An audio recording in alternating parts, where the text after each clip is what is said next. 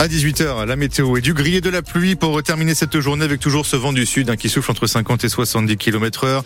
Un vent qui va se calmer dans les terres demain mais qui soufflera toujours sur le littoral et sur la moitié nord de la Charente-Maritime avec toujours quelques gouttes de pluie pour les températures 10 à 12 degrés au réveil, 12 à 13 degrés au meilleur de la journée. Le point complet juste après les informations du liste toquin. Et Ulysse en Charente, la crise annoncée du secteur de la construction. Comme un peu partout en France, le nombre de constructions de maisons neuves en Charente est en baisse. 10% de moins en un an, mais c'est surtout la chute de 40% du nombre de permis de construire qui inquiète le secteur. Ça ne présage rien de bon pour la suite de l'année 2024. Une crise des bâtiments neufs qui touchera aussi les petits artisans. Cette récession est le résultat d'une addition de mauvaises nouvelles pour le secteur de la construction, explique Jean-Rodolphe Laguioni.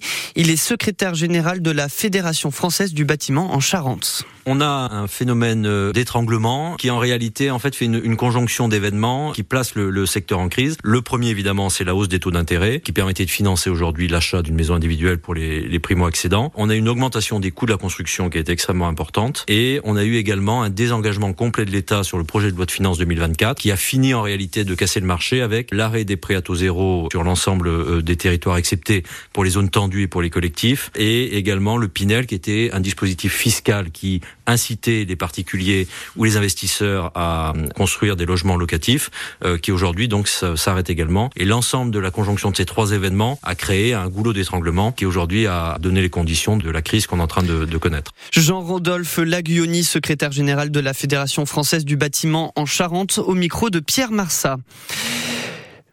La tenue du festival Un violon sur le sable suspendu à la décision de la préfecture. Ce festival de musique classique à Royan doit se tenir du 25 au 27 juillet, exactement comme l'ouverture des Jeux Olympiques de Paris qui mobilisera la plupart des policiers et gendarmes.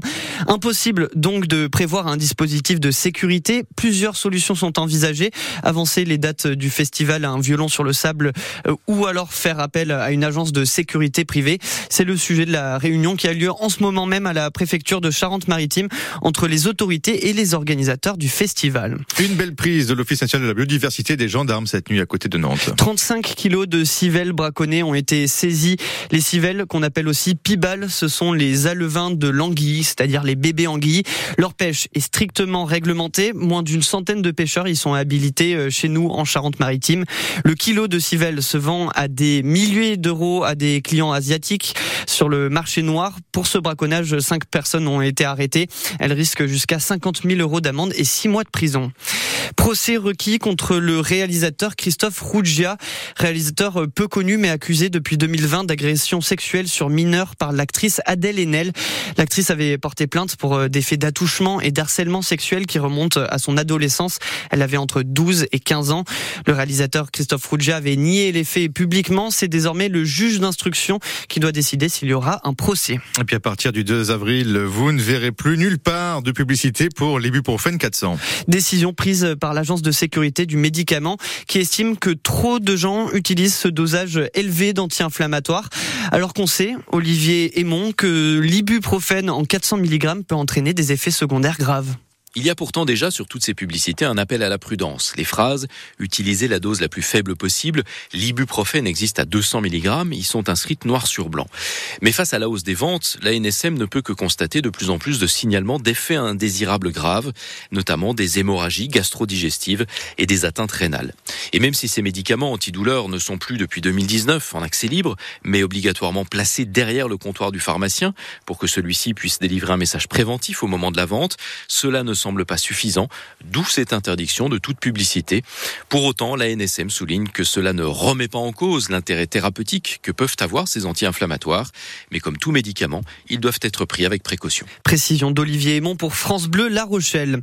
Pour les médecins généralistes, on apprend cet après-midi que l'assurance maladie est d'accord sur le principe de passer à la consultation à 30 euros contre 26,50 euros aujourd'hui. Les syndicats des médecins libéraux sont en réunion depuis le début d'après-midi.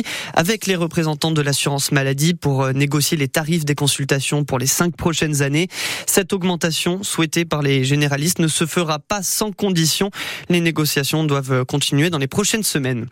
Réunion publique à 19h ce soir sur les pesticides dans la plaine d'Onis en Charente-Maritime.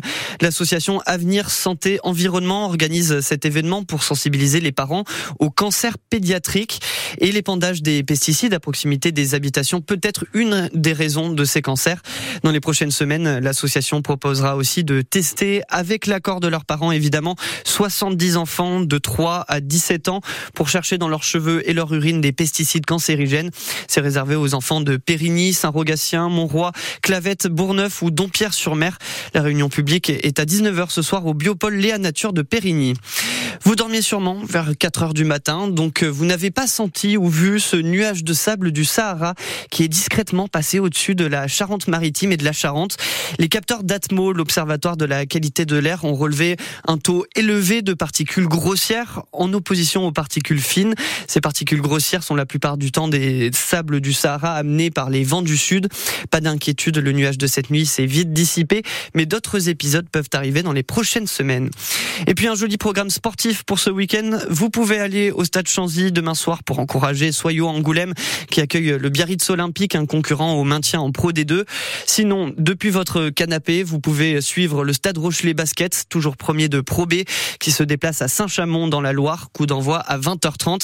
Et sinon, samedi, à l'heure de la sieste, ce sera le tournoi destination 15h15 pour Écosse-France avec les Rochelais Antonio Danti Aldritz titulaire et puis Paul Boudéan qui commencera lui sur le banc. Et petite pensée pour le pilier Reda Wardy blessé au poignet, indisponible pour 4 mois.